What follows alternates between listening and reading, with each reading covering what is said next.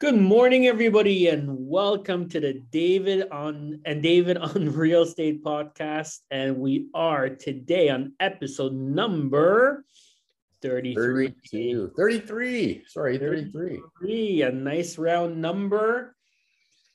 And today we have lots to talk about because we are literally anticipating the Bank of Canada to make their interest rate announcement. And uh, today's a big day it's a day that uh, a lot of people have been talking for a really, really long time because the consensus is that the Bank of Canada will raise rates by 0.25%. And, you know, David, I, I've been reading articles, I've been listening to podcasts, I've been looking all over the internet just to see what the consensus is. And I would say that 95% of the people out there are really expect the bank to actually step up and raise rates today. Personally, my opinion is a little bit different. I, you know, I, I look at what's going on out there. I look at, you know, um, the political situation in Canada. I look at the fact that you know Trudeau was elected with a minority government, even though he, you know, it was in a position where he had the highest ratings. You know, he gave out so much money during COVID to people um, that I think when he called for the election, I think he was really anticipating a walk in the park and and and to really get uh, a majority government. He didn't. He got a minority government. He, there's another re-election two years from now. We have the Freedom uh, Convoy in Ottawa. We have the Emergencies Act that was just evoked, and the latest is the war in Ukraine. So really difficult political situation. And I think even though um, the Bank of Canada is arm's length. It's a crown corporation. It's arm's length from the government, and, and they're not really supposed to get involved in the politics. I think it's really hard to disregard the current economic landscape, um, being um, a policy change. And, and a policy change, even though 0.25 of percent might not seem significant to most people, it's the change in consumer confidence that could have the biggest effect on our real estate prices. And that's really um, why, in my opinion, it, it is a very difficult decision for the Bank of Canada to step up and raise rates. We all agree that they should be doing it, but it's you know it's one thing to um, know that you should be raising rates, and it's it, it's another thing to really raise the rates and then watch it have the effect across uh, the industry. Well, you've, you've mentioned a lot of things. I want to unpackage some of that there because uh, there's, a, there's a lot of issues involved and you're, and you're, you're bang on in your analysis. Uh, in my opinion, but for COVID, we would have had these interest rate hikes a while ago. No. Nope. Uh, right. So there, there's always, you know, although they act independently, there's always political pressure uh, because it's never politically good to make an announcement like an interest rate hike, knowing that that's going to affect some people relatively directly and things like that. So it's not politically good to, to ever raise a rate, ever increase taxes, things like that. But that can always be overcome with other policies and stuff. But the, the question is the timing, and they have to look at what else is going on in, in the economy. And, and the pressure on the government is to not do it, and certainly not to do it during COVID, because there was enough pressure on the economy and there was uh, there were so many things that were shut down anyways and supply chains were affected et cetera. There's a lot of effects in the economy and to just throw that on is like piling on and if they stop the real estate industry or slow the real estate industry down you know then what's driving the economy right? No now you, you shut down real estate they're not not selling new houses. That slows down the whole supply chain in the real estate industry both from the construction point of view to the after construction retailers, you know, who are going to be selling appliances and and couches and and furnishings for homes and things like that, right? So like it's a it's a big ripple effect with these type of decisions. So yes, you know, interest rates have been historically low for a long period of time. So when they're low, they only got one place to go. You know, eventually they're going to go up. Eventually, these interest rates have to have to go up. And what will happen is everybody will adjust as they do. Now, having one interest rate hike, if, if it happens today of, of 25 basis points, which is what people are sort of estimating it would be, you know that in, in, in itself will have an effect but it's not just that it's it's what that signals like it usually signals that there's probably more to come there'll be further hikes how gradual are they going to be? When are they going to be? Is it going to be six months from now? Is it going to be a, a year from now? But we're probably going to be trending in that direction. So it, it's a signal as much as an, an effect right? And and like you said there's so many other factors going on here. We, we do have a minority government in place. They got to be careful. They got to try and build consensus. Otherwise, we're having another election. So, you know, so so that you know, there's pressure that way as well. Because you know, are they get, getting that consensus? So, a lot of factors in here. And and you know, a lot of Canadians have variable mortgages, which are tied to the bank rate. And if the bank rate goes up, you know the cost of borrowing every single month gets more expensive on a hundred thousand dollar mortgage 0.25% increase in a variable mortgage is um, I, I, think it's $250 more in interest uh, every year. Which i mean doesn't seem like a significant amount but for you know if you have an $800000 mortgage you know it turns into you know you're paying $300 more a month in just interest payments.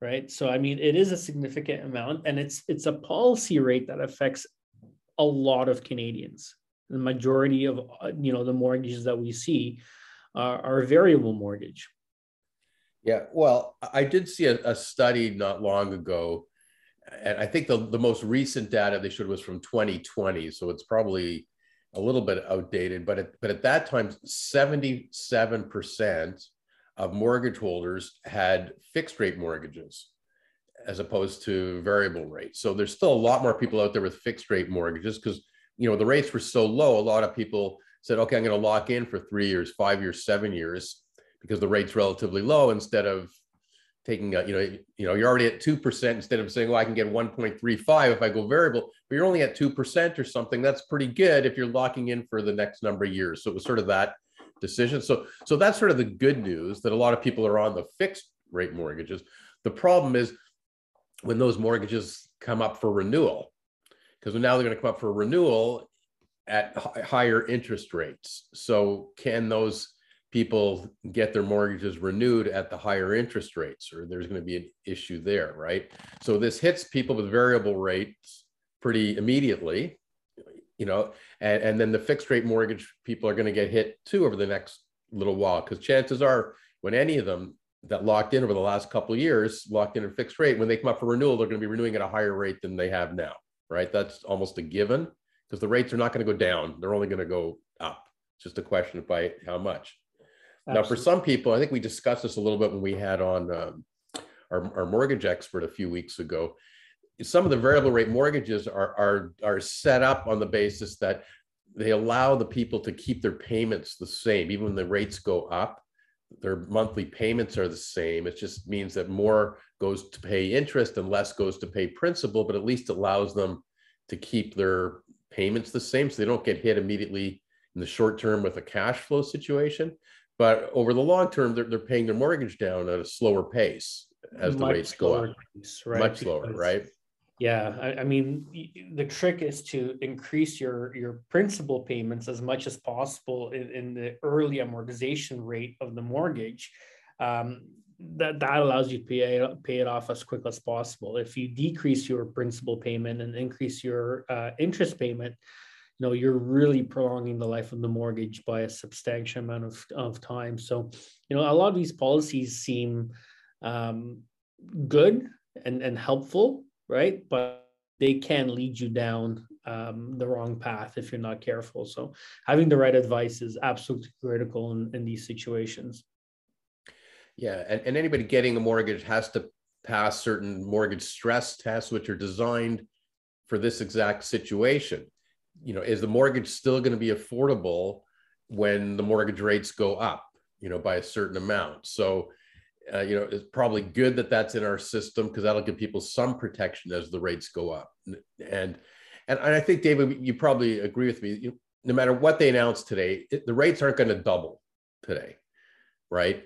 it's not likely to you know double over the next few months or anything like that it's not going to be that type of a drastic well i have to correct you if they raise the rates by 0.25 because the current rate is 0.25 they actually will double well, but i know what you're saying it's not yeah. going to be a drastic change no i'm talking about people's mortgage rates you know right not gotcha. the, the mortgage rates that they're actually paying so if they're paying you know 2.5% or 3% on a mortgage right now um, it's not going to 6% no, immediately. No, no. A couple of years from now, it, it, we might be at 6% because, you know, doubling from three to six is, you know, we've had, you know, six rate, 6%, you know, many times in our, our history. Like that's not, uh, you know, an abhorrent interest rate.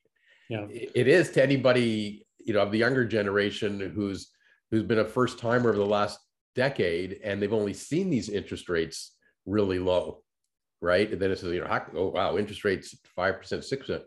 I think we talked about this once, before one of our podcasts, you know, my my first interest rate when I bought my first house was 21 and three quarter percent.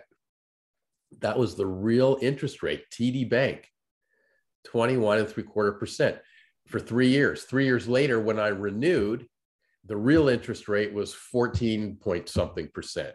I was so excited. My rate went down from that, and I was so excited to pay 14%. Sorry, it might have been 12% even. Oh, that's a something huge, like that. I mean, that's almost you know 40%, right? Yeah, but can you imagine today if you told anybody, oh, you're you're going to pay an interest rate of 12%? Uh, you know, like it is, you know, so we're a long, long way from getting into anything like that. And even in those days, with those rates, there was a real estate market. Oh, absolutely. And, and, you know what? We're going to talk about this in the second part of the podcast when we talk about Ukraine. Um, but Putin just announced that their interest rate went from 9.5% to 20%. So they raised their interest rates just a couple of days ago by 10.5%. So uh, it's interesting uh, you mentioned uh, 20% interest rates and, and not seeing that in our lifetime. But in Russia, that's the current reality of, of their banking system. So we're going to get into that. It's it's really interesting when when you look at the global economy and and how our real estate is affected by it. Um, but for now, let's jump into a market update in in uh, in the GTA. Um, it's uh, you know we're still seeing a lot of activity out there, but buyers are really putting their foot down and pumping the brakes. Um, and I think it's all to do with the war in Ukraine. You know, I think a lot of people are are uneasy about the situation in Europe. Um, I, I, think a lot of people are really monitoring it very closely. I think a lot of people are shocked by uh, Russia's actions and and what uh, what they decided to to do. And um, again, I don't want to get into this a little bit, uh, you know, too much at this stage, but we we will be talking about this in the second part of the podcast. But uh, the whole world is reacting to to the situation, and and our real estate market is really no exception. So we are seeing the number of showings drastically drop. We're seeing the numbers of offers drastically reduce. But the interesting uh, trend is that it's not happening across all markets and all price range. It's happening on a select number of listings. So um, there's still certain cottage properties that, when listed very low, are still producing, you know, 20 multiple offers. We saw a listing yesterday um, sell for almost $500,000 over asking. We're still seeing a lot of activity in the lower price range, you know, anything under 800,000 right? But the difficult properties, the condominium properties, the properties are expensively priced. You know, we are seeing a reduction in showings and reduction number of offers, and uh, and then we're seeing downward pressure on price. Yeah, and that's happening right now when we're at the beginning of March, when normally we're seeing a trend towards more showings, more supply coming on the market, you know, we're getting through the January, February weather and the doldrums and people back to work and the agents are back and if you know those that took holidays are sort of back and ready to go and they're usually getting their clients uh, staging in order and the decluttering and getting properties ready to come onto the market so usually we would see it trending the other way a little bit now, and hopefully that that will happen. But and it's looked like it was starting to happen, and then all of a sudden we got a war going on in the world, and that gives people real reason to pause to just say, okay, I just want to wait and see what's what's going to happen right now. Let's see, you know, is this, you know, what's the price of gas going to be? How how is this going to affect inflation? Our interest rates going to go up? How's the, how's our economy going to react to this? What type of supplies are we going to be short of while this is going on in the world, et cetera, et cetera? So some people say, let's it's a wait and see, right? There's there's a bit of a pause, and people want to say, okay, I'm still interested in putting my property in the market but not right now, not yet. Right. Yeah, and I think a lot of sellers are actually jumping in to to you know because they they want to um, take some of the uncertainty out of what happens next, and and you know they they want to cash out on the highest levels possible, especially people that have investment properties. So we have been seeing in the last um, couple of days, you know, a lot more listings coming in the market. We're also seeing a lot of the um, pricing strategies where listings are holding back offers, um, not sell on offer day, and, and getting relisted, canceled and relisted um, at, uh, at the prices where the seller actually expects to, to get. So, you know, is adjusting and and buyers more importantly are adjusting to the current uh, world stage. And you know what? We're again in, in really uncharted territory david right? Like i mean a lot of people were kind of looking forward to uh, exiting the covid restrictions and, and and and getting rid of the mandates and returning back to normal only right. the normal is is is very different from from the world that any of us uh, really know or remember right yeah i'm i'm pretty much resigned personally already to the fact there is no normal anymore. I, I don't know what the normal is to get back to. I think there's been significant changes in the world uh, brought by COVID, by other fact Now we got a we got a, a major major world war conflict, you know, with the potential to escalate. Um, so I don't know what that what normal is anymore. Like you know, like is it all going to go away? Like would COVID disappear and we pretend it never happened? Will the Ukraine situation get solved and and get back to as if it never happened. I, I don't think you ever completely go back. You just adjust to what the new norm is and what and, and what's in front of you. Okay, you can't wait that things are going to go back to what they were three years ago. I don't I don't think the world waits for that. There's always something new and different, and I think we just have to keep adjusting. So anybody just waiting to go back to a norm, I think they're going to be waiting for the rest of their life because it's a moving target, right? So I don't think we can live like that. Yeah, no, I agree. David, we always keep talking about this in our podcast, but I, am going to say this again, and I'm going to keep saying this because I think it's so important. And now more than ever, it's really hitting home. home. And my question is, you know, if you were to raise a family in the world, where do you raise your family? Well, how do you answer it? And then I'll tell you my answer.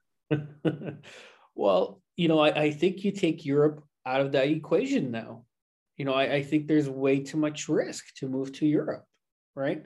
I was talking to a client uh, earlier today when I was on my way to work, and um, you know they just sold their house. They they got a phenomenal price. Uh, you know they're extremely happy, and and the wife wants to take two months before the closing date and, and go to Poland. You know, and we had a really in depth conversation. You know, and the husband's really worried doesn't think that's a good idea. And, you know, I called my grandparents over the weekend, and my grandmother lives uh, 60 kilometers from the Belarus, uh, Belarus border. Uh, 30 kilometers from her is a major. Um, she's in Poland, right? She's in Poland, yes in. Poland. In Poland. Right. Um, 30 kilometers from her is a major um, army base, right? And she's extremely frightened. Yeah so close to home and right. and and Europe is a lot smaller than most people think it is and, and it's way more interconnected as well and the history is way more interconnected intertwined as well and you know people of Europe have seen this before throughout history it's not the first time where you know Prussia or Russia or the USSR or, or, or certain forces invade and you know there there's major conflicts and countries you know borders don't exist and, and and countries disappear from the map and they're they're ruled and conquered by by by other countries. But in our lifetime we've never experienced this right? But again the question is where do you you know where do you go? Where do you raise your family? And i think you have to take europe off that list. I think there's way too much risk. I think there's way too much conflict. I think europe is small right and and like my grandmother said you know she's 60 kilometers from the border. I mean i saw the speed of those tanks. Like those tanks are going quick for them to cover 60 kilometers. That's like three hours right? And, and, there's a lot of um, missiles that can cover that distance pretty fast too right? So that the like you, know, you can't tell her not to be concerned not to be afraid. It, you know as you say like you know we think of Europe and we think of countries and they're all these big landmasses, but they're not. Like Canada is an enormous landmass. The US is an enormous landmass. Russia's, you know, Russia proper is a big, enormous landmass.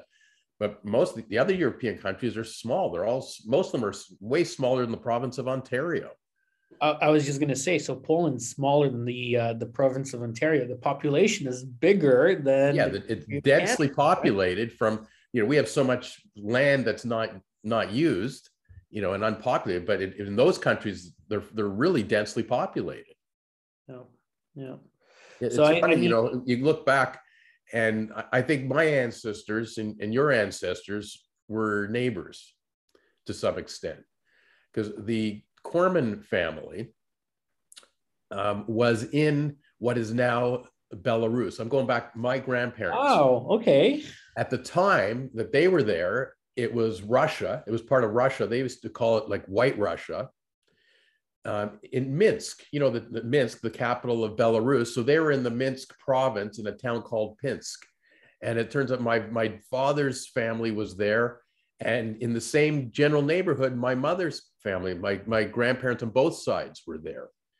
And in the, they got thrown out. They were, you know, landowners, business owners there, and they got thrown out um, before the Second World War, sort of between the wars, they were thrown out of their homes.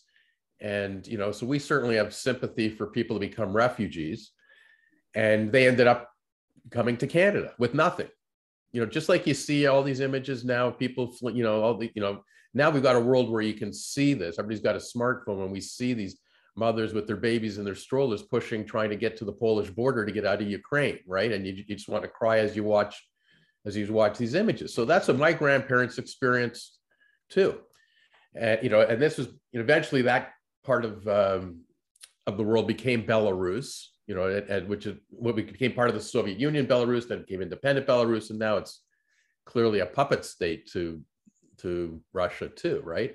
So uh, you know, you know, right near the the border there. Like we were, our families were neighbors. Wow.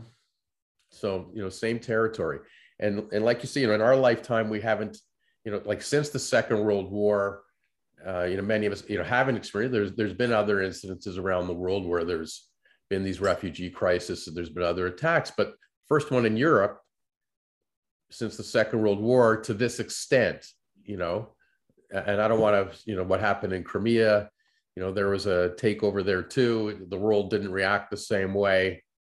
Um, but certainly the world is reacting now as it should. As it should. And, and you know, I, I think Putin is a very proud man. And I think, you know, the soccer teams canceling their matches and, um, you know, every single organized sport organization is putting pressure. I, I mean, I, I heard uh, Wayne Gretzky speak out the other day about um, and encouraging the hockey league to cancel the the hockey tournament. And I mean, Russia has a great hockey team, right? Like extremely yep. strong hockey team. So, um, you know, Russian tennis players. Um, I mean, um, Rublev just won a tournament, and you know, as he was uh, signing his name on the camera, he put "No War," yep. right? So, I mean, a lot of people are are are putting pressure on on Russia and on Putin to um, you know, really stop what what he's doing and, and to rethink his actions and, and showing their um, dismay and and and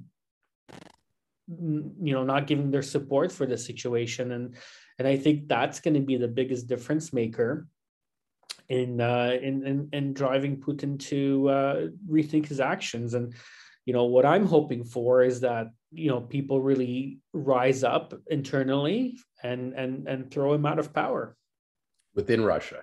Within Russia. Within yeah, and I, I agree to that. That's to me that's the ultimate solution or the way this is going to stop because I, I don't think he cares about the general population in Ukraine. I don't think he's worried about civilian casualties. No, uh, he's going to he's going to increase civilian casualties to put the pressure on him to get to Zelensky and get 100. them out. Right. I don't think he cares about his own soldiers and and his own population and then and the devastating effect. about every single world war. I mean like look what they did in world war ii like i mean they shot their own soldiers who um, you know were retreating and, and and weren't advancing and weren't pushing forward. I mean that's just you know that that's just the uh, politics that they play. Yep and and with all the sanctions that the world is now putting on russia and, and look at like you said the the drastic effects already in their economy and the high interest rates and the collapse of the ruble and you know and there's more to come and they're going to start feeling it. Right now they know it's coming because the sanctions but but some of it's not felt yet day to day but that's all coming. They're going to their supply chains are going to be cut off too and the average person in russia on the street eventually is going to start feeling it right? The ones that don't feel it as as fast are the the oligarchs and the and the wealthy. Because you know if they've got 20 billion dollars and you take away 10 billion dollars they still got 10 billion dollars. It's not changing their lifestyle. You know they're they're annoyed they're upset they don't like it. But it's you know how, how much has to happen till it actually changes their lifestyle?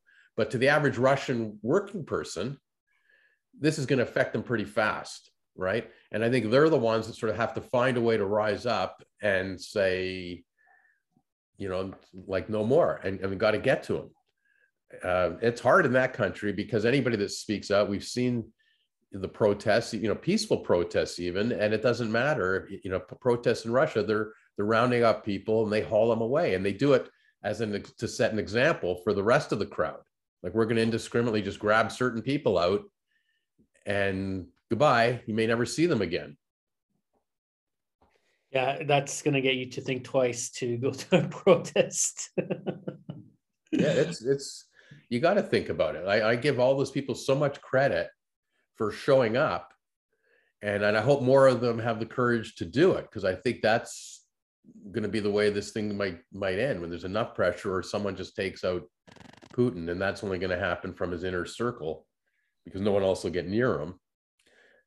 Um, but other than that, there's going to be a lot lot more people are going to die in Ukraine for sure before any of this happens. Uh, yeah, it's it's really unfortunate. But uh, the one theme that prevails in all of this, David, is you know the fact that you, you know if you're in Ukraine or if you're in Russia, what would you give to live in Canada? You know and enjoy the freedoms that that we enjoy on everyday basis you know oh. and it, again it's as basic as having clean air clean water. You know, these are, you know, the, the, these are such fundamental freedoms that we take for granted every day, right? Yeah. If you live in Ukraine right now, you don't have running water and you don't have power, right? Because the infrastructure is the first thing that's attacked, right? They and it's psychological warfare. They they want people to be scared. They want people to be cold. They want people to, you know, be out of their comfort zone. Yeah. And uh, they're showing tremendous bravery there by by staying and and saying they're not leaving, they're going to fight. Um, you know, we have an example even in in our office. One of our senior law clerks is is Ukrainian descent, and you know she's been here for a long time, um, but with still strong roots there. And she's got a sister back in Ukraine, living in the middle of the country, a wow. small town. And um, you know, I asked her yesterday what what's doing. Her sister's basically been living in a bomb shelter since this started, even though they don't think where she lives is is is as likely a target because it's sort of a small town in the middle. It's it's not as as strategic, but there's bombings in the neighboring towns and villages. Like there's you know they hear it. Um, and her brother-in-law, when this started, happened to be in Warsaw on business. So here's here's a male adult. I don't know how old exactly he is, but he's probably in his 50s, 40s or 50s for sure. And so if he so if he was in Ukraine, he wouldn't be allowed out. He's he happened to be out when this started, and as of two days ago, he's back in. He's back. In. He came back in to fight. Wow. You know, I mean, I have so much respect for people like that, and then you see it all over social media. You know, you see um, Miss Ukraine, you know, with armed yes. with a weapon. You see uh, a lot of billionaires. You see a lot of uh, the heavyweight champion of the world is is is you know taking up arms and defending yeah. his country, and you know it's a it's a reality that we as Canadians uh, hopefully never really have to um, understand what that feels like. Yeah. But I, I and I we don't know what kind of choices we'd be making in the same situation. Like you know, like no, in that example, like here her, her brother-in-law's already out. So one choice is I'm already in Poland. Tell his wife and their kids, you can, you know, you can get out, you know, find a way, get to the Polish border and get out and join me there. And we can stay in Poland, or maybe we'll move to Canada, or you know, we have a connection there. We can be take. No, their, their choice was we're gonna stay and fight. You stay there in the bunker, and I'm coming back like that's i don't know if i could have made those choices personally. Like those are hard choices.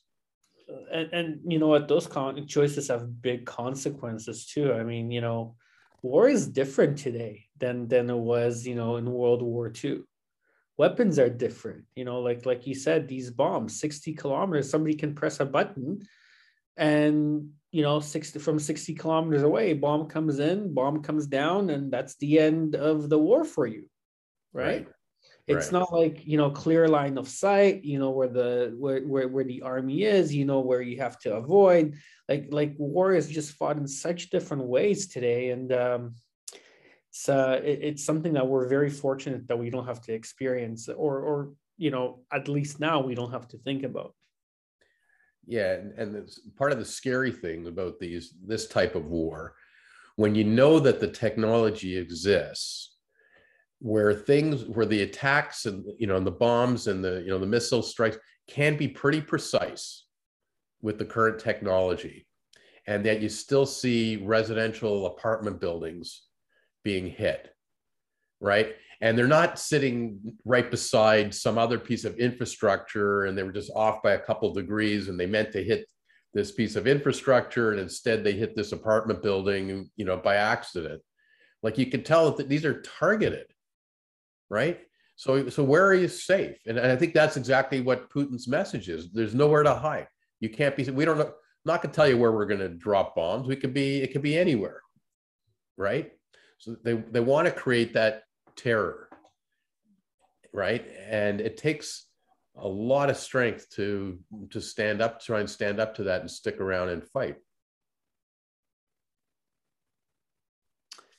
Question is, David, is this going to put upward pressure on our on our real estate values in Canada. What are your thoughts? Well, you know, you you raised a really good question. Like, you know, where would you want to live in the world, right? And I think you know Canada's been a, an excellent choice for a long time and still remains that. We have a you know a very big Ukrainian population in Canada the largest in GTA. We have an enormous Russian population. We have an enormous Russian population in the GTA. We have an enormous Chinese population in the GTA. So these are, and some of these are people that still have ties to these other countries, like to Russia, to China, but they've elected, like, it's better for us and our future generations to live in Canada. Let's get our assets out of those countries. Let's let, because Canada is a better place.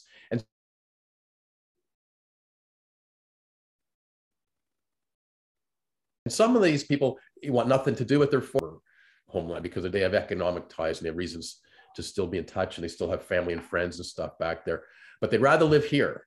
You know, they clearly would rather live here because they're safer here, they're better off here, their kids will be better off, their grandkids will be better off. So we're likely to get an influx of more refugees from these areas, you know, coming here or wanting to come here. And uh, we, we got to find a way to absorb them. You know, now we bring in refugees, it's different than an immigration program. You know, immigration program, they're coming usually with some assets, with some expertise, with some knowledge. They got certain tests they got to pass, you know, to to get in here. Refugees are a different situation. We got to take them in, find them a place to live, hopefully find them a job, etc. So, but uh, you know, a lot of people, you know, and I know lots of people, you know, dealt with lots of people over the years in the Russian community and, and currently a lot in the Chinese community too. And a lot of them, you know, you know, they love their homeland and they've got strong ties to it, but but they want to be in Canada. They know there's there's certain things that that aren't good there and they'd rather be here.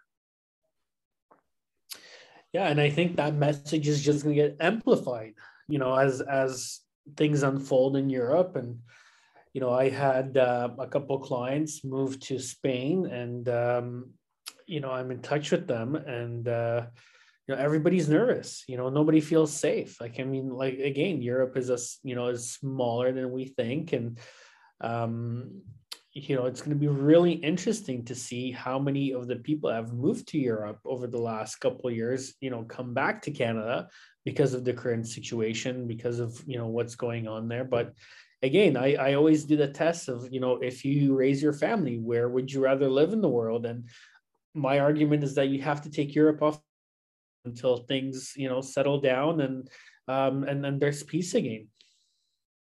Yep. And you know, and if you're coming from that part of the world, um, do you want to come to Canada versus the United States?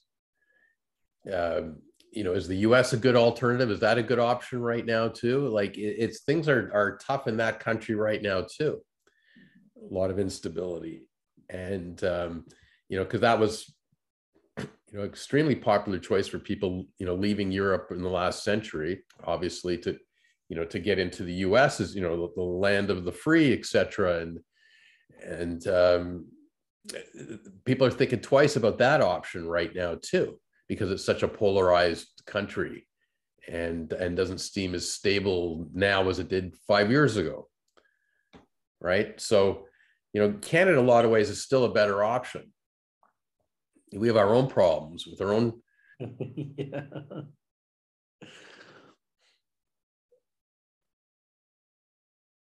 political climate and the lack of an opposition run in the run in the show um, in a minority position so we got our own issues politically but still it's it's safer. It's um, still a good place, a great place to to raise a family. David, let me ask you a question. Um, because you mentioned the states and and the polarization that's happening there you mentioned you know our uh, political system you know russia is obviously um, challenging democracy as well in europe do you think there's a consensus or or or this push by by governments around the world uh, to limit democracy and infringe on on on our democracy?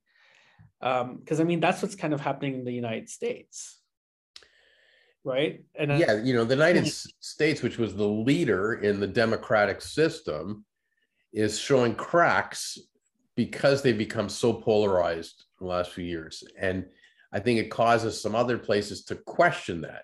Now, they're not at the point where there's a, a civil war going on there yet, but they got to be careful that they don't go down that that route. You know, be, you know, I watched the State of the Union address last night, and I watched. I've been watching them forever. You know, regardless of who's in in power, and it's you know, it's a Democratic president, it's a Republican president, and great. The fact that it goes back and forth from Republican to, to uh, Democrat is great. You know, let them get four years, let them get eight years in power, and then somebody else is in. And when that next person gets in, it was always a congratulations, your turn. We're going to try and get you out of office by political means. but on certain issues, we're going to unite and support and you know and grow our country. And it was truly democracy. Now, you know, when you watch it, it's you know, it's like they won't give anybody any credit. You know, like Biden makes a speech last night. You know, whether you like his speech, don't like his speech, he, he's talking about uniting. He's talking about uniting NATO and, and their role there, and you know, in the positive. You know, and he gets some some applause from everybody. But as soon as he's done, you get a response from the opposition, and they just they blame what's going on in Ukraine on Biden, not on Putin. It's Biden's policies. Everything Biden's done in the one year that he's been in charge is the reason that Putin is now in Ukraine. Like, like they just find a way to spin it that it's all Biden's fault, right? So, well, so I don't think that would have happened eight years ago in a response in the same situation. Like they give you give some credit, you give some support, and you say there's certain policies we don't agree with. We think we're better off doing this than what they're doing. Mm-hmm. Argue your position, but it's so polarizing now. I mean, David, I think you you know look at Russia's decision to invade. You know, I, I think it was timely in the fact that, um, like you mentioned, there are cracks in the armor in the United States right? And and they are dealing with a lot of issues and a lot of polarized views and some instability internally. And I think, you know, if if you were to strategize, um, you take advantage of those weaknesses. Right. And unfortunately, um, you know, people kind of looked at how the states dealt with Afghanistan, the withdrawal in, in, in Afghanistan, and um, the United States policy forever was never leave anybody behind. Right. And right. And, and and here it's just like what happened, right? right. And uh, you know, if I'm Putin, I'm watching this. I think to myself, you know what? They're weak. They've made mistakes. You know, Biden's a weak leader, and there's cracks in the armor, and you know what, if our goal for the last 20 years has been to accomplish this, you know, probably right now is, is the best political time to to go and do it. Right. Right. But, but we'll never know if it, we know that he's been planning this for a long time. This has yeah. been on the agenda for a long time. He's just got to wait for the right time. Right. We don't know if he may have made the decision the right time was two years ago and COVID hit and his troops were sick and people were and he decided to wait. We've got to wait out COVID before we go in. Like we don't know for sure. We don't know if he would have done this when Trump was in power. You know, like Trump uh, last week called him a genius. So maybe he would feel he's, I've got, you know, I, you know, I'm better off doing it while Trump's in power, but he couldn't because of COVID.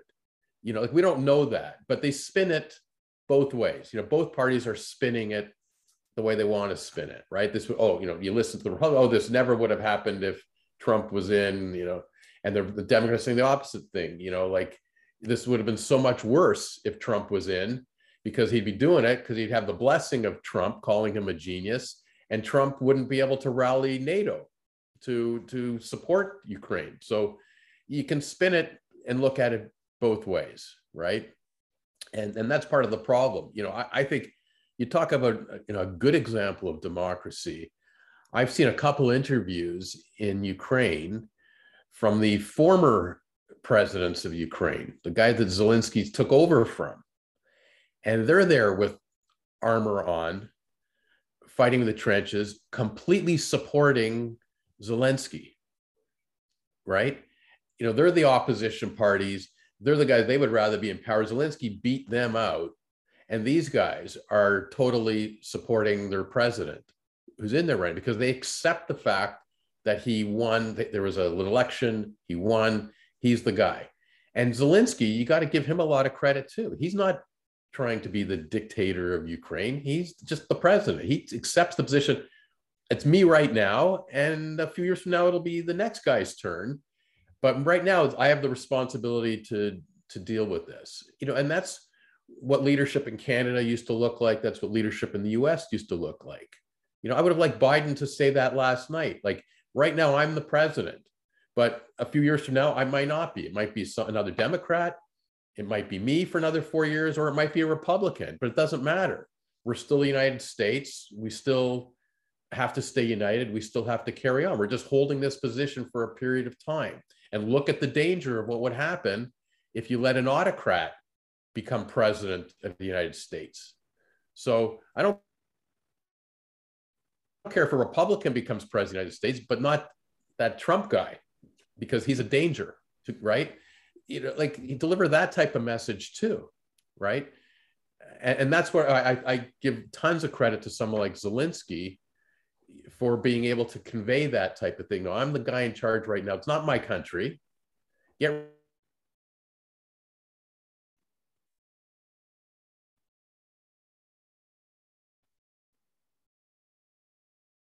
rid of me doesn't change the attitudes of all. Get rid of me doesn't mean they're going to say, okay, let right. I think he conveys that message. He was just elected to to be on behalf of the people. He's the guy running the controlling the ship right now for a period of time, and that's how a democracy works.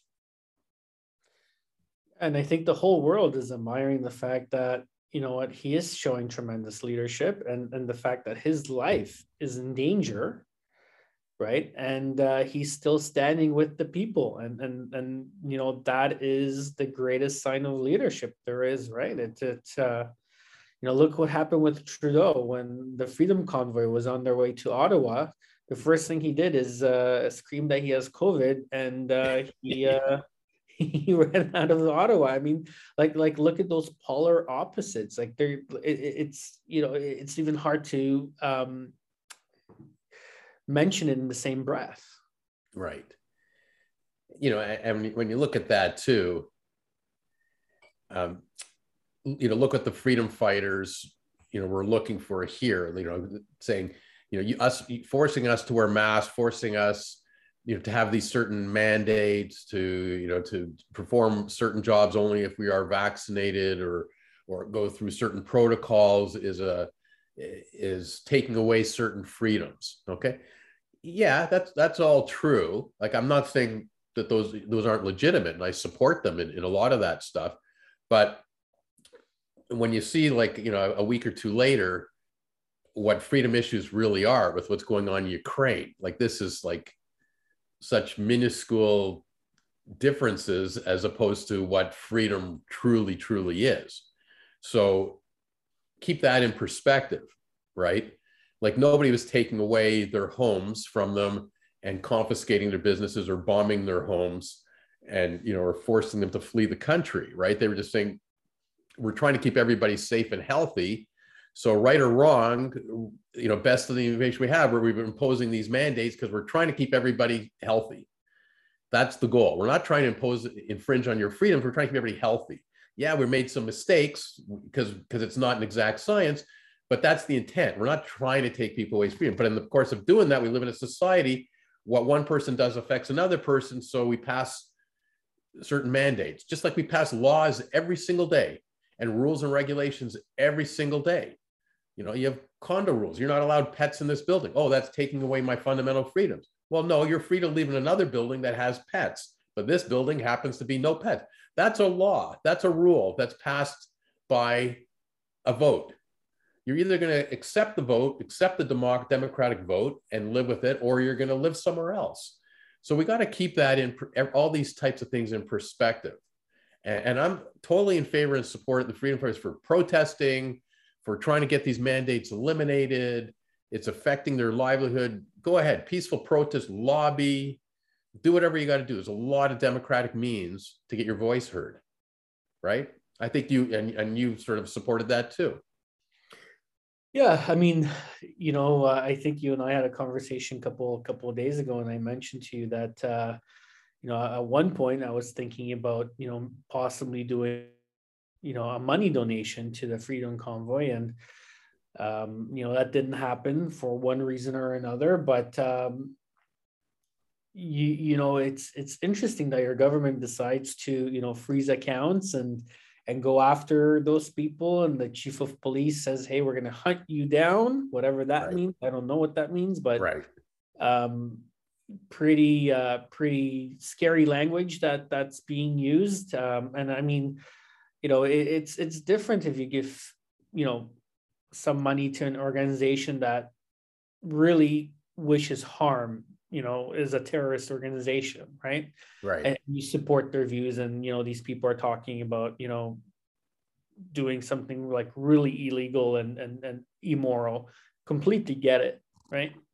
But you know to fund bouncing castles and and hot dog vendors and and and and cotton candy machines in the streets and and you know i think it's important to take the young generation and and and, and show them that hey you know what the society that we live in and the freedoms that we enjoy every every day you know they came at a cost at one point. This this wasn't something that was given to us. We had to fight for this right? That's right. we had to go through world wars and you know our, our ancestors fought and died in the war and you know throughout history we always had to fight for our rights right? And and now is no different. I mean we just you know we have to keep fighting for our rights you know and, and we have that right. We have a right to say to the government hey listen you know for two years we were we were you know these, these are difficult times for us right? But now it's it's also time that our voice is heard and that we go back to some sort of a normal like we're tired we're and and and you know you need to hear our point of view right? Right. And for a large part the government wasn't hearing our point of view. No so uh, yeah and they were making some mistakes and they're making some bad decisions.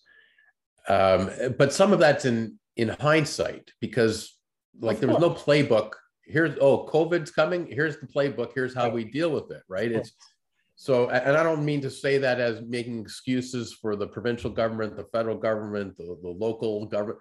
You know they're, they're doing their best in very difficult situations.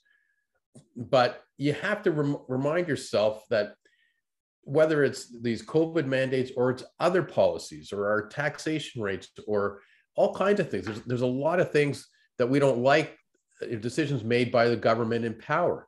But we have accepted that we're living in a democratic society. So there's democratic means of going about to get those things changed.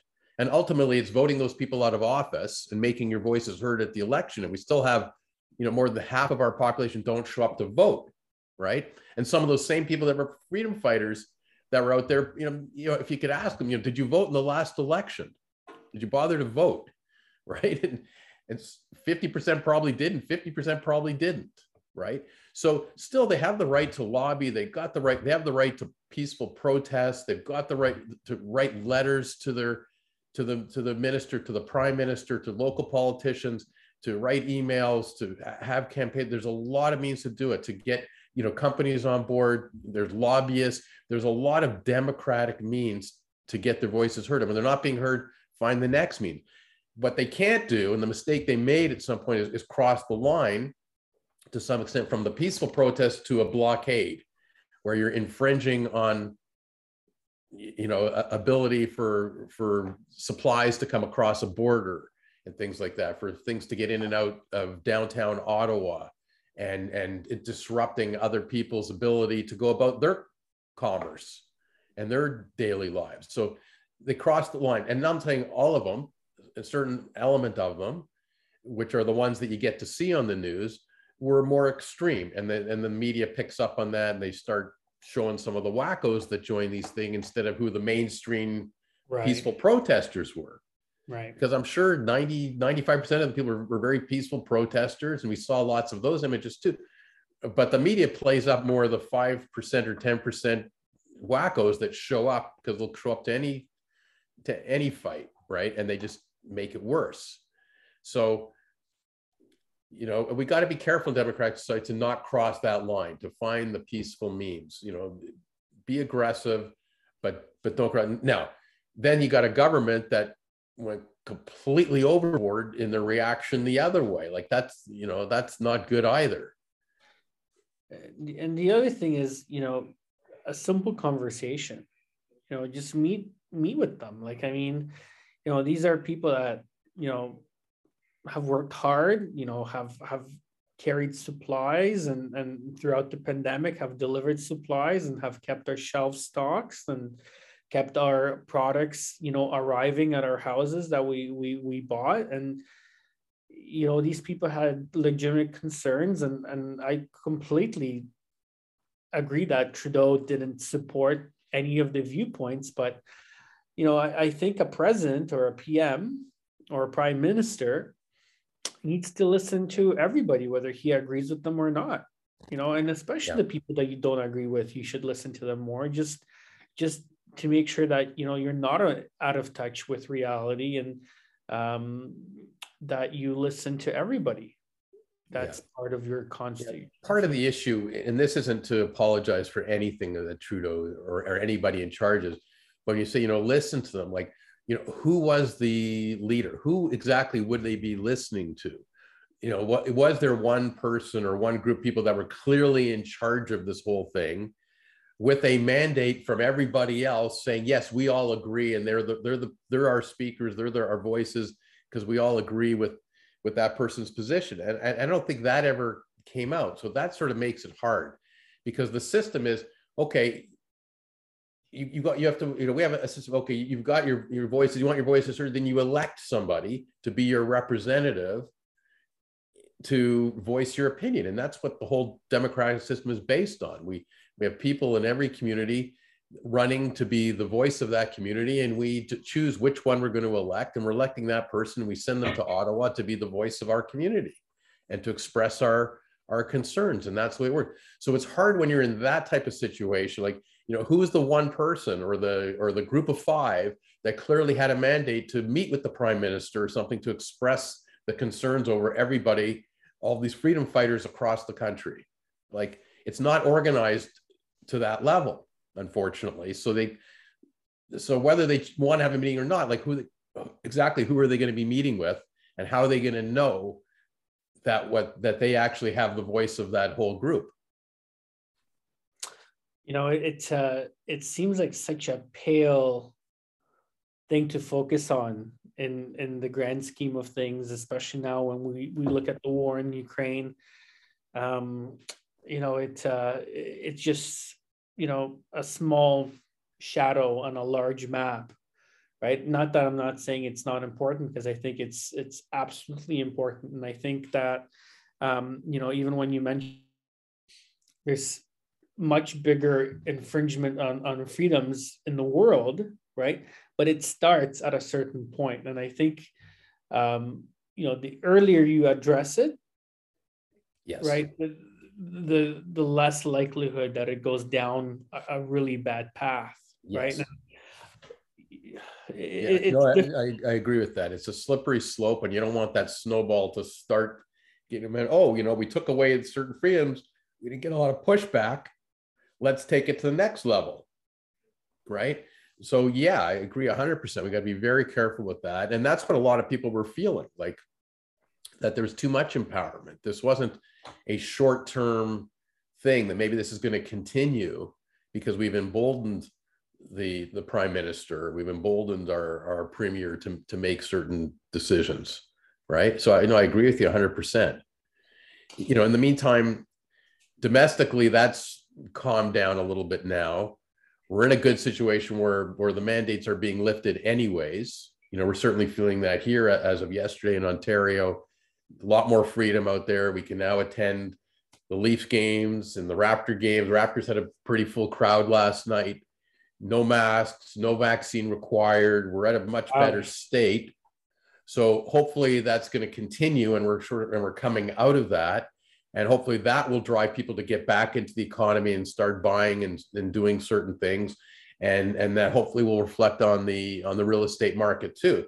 So we got that optimistic side happening locally, and then at the same time that that's just getting going everybody's concerned about what's going on in ukraine which might temper it a, a little bit. Because otherwise i thought we'd be in for a really good push this spring. And people are like so happy to get out there and to get back to work you know you know get out of their homes. And we talked about it in our management meeting yesterday. Do we get everybody back you know into the office? And and we're going to be telling our, our people that uh, you know as of april beginning of april that's what our plan is right now.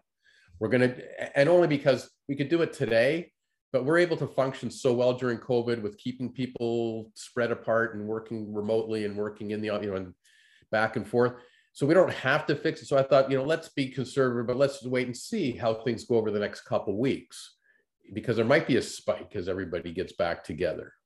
So, but but our plan is, you know, we'd love to get everybody back in the office. Let's get back to, you know, we're, we're trying to discover that normalcy. What's the normal? Certain things we're going to try and get back to that that normal, and and hopefully everybody will get out there and and that'll we'll feel this in the real estate community too when people will get back to saying, okay, I'm ready to, you know, to sell my house again. Let's get it on the market. Let's go. I really want to move. And waiting for two years to make a move.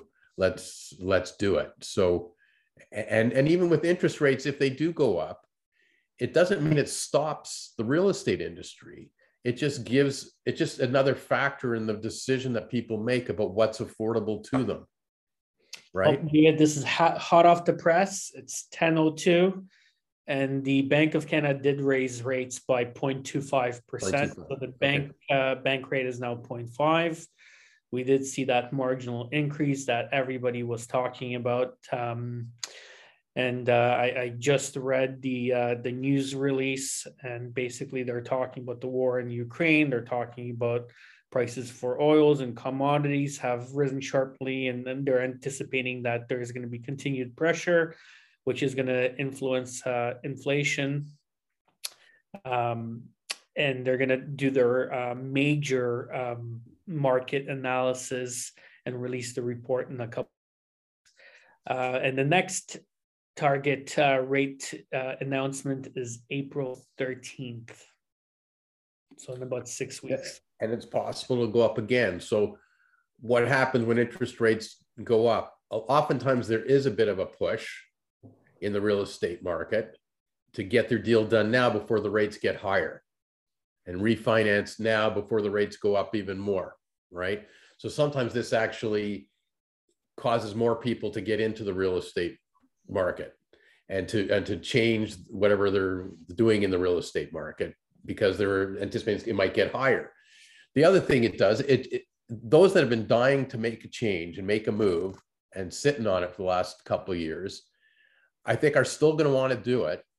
They, they just have to recalibrate and they may not, you know, if they thought they could afford a home that was a million dollars before, maybe they're only going to afford a home that's that's nine hundred thousand dollars or or something. They're going to have to adjust a little bit because you know because of the the interest. It doesn't mean that they can't move or they can't go somewhere. They just might not be able to look at the prop some of the properties that they would have otherwise gone to. But I think they're still going to choose to to do it. Yeah, I don't think this is going to make a big change. Um, even in affordability, it, you know, it doesn't make a huge difference. I think, you know, consumer confidence. I think we're we're still, um, you know, looking at a global scale, we're still the country to live in. We're still the country to invest with in, and and that's not going to change. And if anything, those sentiments and those feelings are going to be even harder driven forward. So, yeah, um, still encourage a lot of people to invest in our real estate market. Um, as we go into this uncertain period, I think keeping the fundamentals and, and keeping true to the fundamentals is extremely important. Uh, extremely important to buy AAA properties. Locations are very important. Uh, best of breed properties. And remember, these properties are always in demand. There's certain streets in Oakville, certain streets in Toronto, certain streets in every city where you know people just want to live there. So no matter what happens no matter where our economy is no matter what's happening in the world you know there's always going to be transactions. People are always going to be buying and selling. People are always going to be motivated right? You just have to have the right realtor to represent you and guide you through our current situation. Well said david. And uh, interesting podcast for us a little bit off the off the normal track today, but um, but that's the world we live in. And, and you and I, you know, we talk about all part of our podcast from day one. We talk about not just our our businesses, my law firm, your your brokerage, but you know, but how it affects us as owners of our of our businesses and and how it affects us as just people in the community and everything. And and that's sort of the beauty of a podcast that we you know we speak our mind. We're not expressing any drastic uh, you know political positions but we're but politics are part of it and it concerns us all and we can't ignore it but you know, bottom line is we live in the greatest country in the world. I think we live in the greatest province in that country in the world, and the greatest community within that province in the world. And I think we're very fortunate that we're here and our families are here, and we and we live in a thriving part of the world, and that'll continue to do so. And uh, and we're lucky to be part of the real estate industry. David, I'm going to take a soundbite of that because I think that really nails the point home, and and that's always going to be a driver of our real estate prices. You know, if you want the best, you, you got to pay for it. It comes at a right. certain price. But it's and, worth it, right? Oh, it's, it's, worth it. it. Listen, I, I encourage you guys reach out to David and I. We're always available. We want to hear from you. Want to hear your uh, your feedback. Want to hear your thoughts on on on everything that we discussed today. And if you have any questions about the general real estate market, if you have any questions about investments, if you have any legal questions, reach out to us. We're always available. We are. And uh, thank you for those that have been tuning in regularly to watch these podcasts. Please uh, continue to do that. It's, we get some great feedback from it. And, and if you're a lawyer out there, I can make a little commercial out of it. We're looking for another lawyer. We need another lawyer to join us. We're looking for the next really good team player. We're looking for another uh, clerk uh, anybody out there that wants to join a, a, good firm with some great people and a great team, please uh, get in touch with me. We got some openings. Awesome, guys. Well, listen, stay safe, everybody. If you have family in Europe, uh, you know, my heart goes out to them.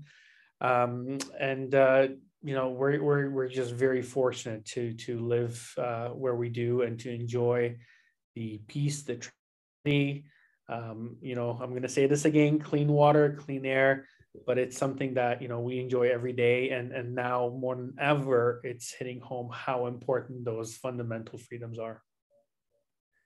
Amen. Take well care said. everybody. We'll see you guys next week. Thanks everybody. Bye-bye Welcome to David and David on Real Estate.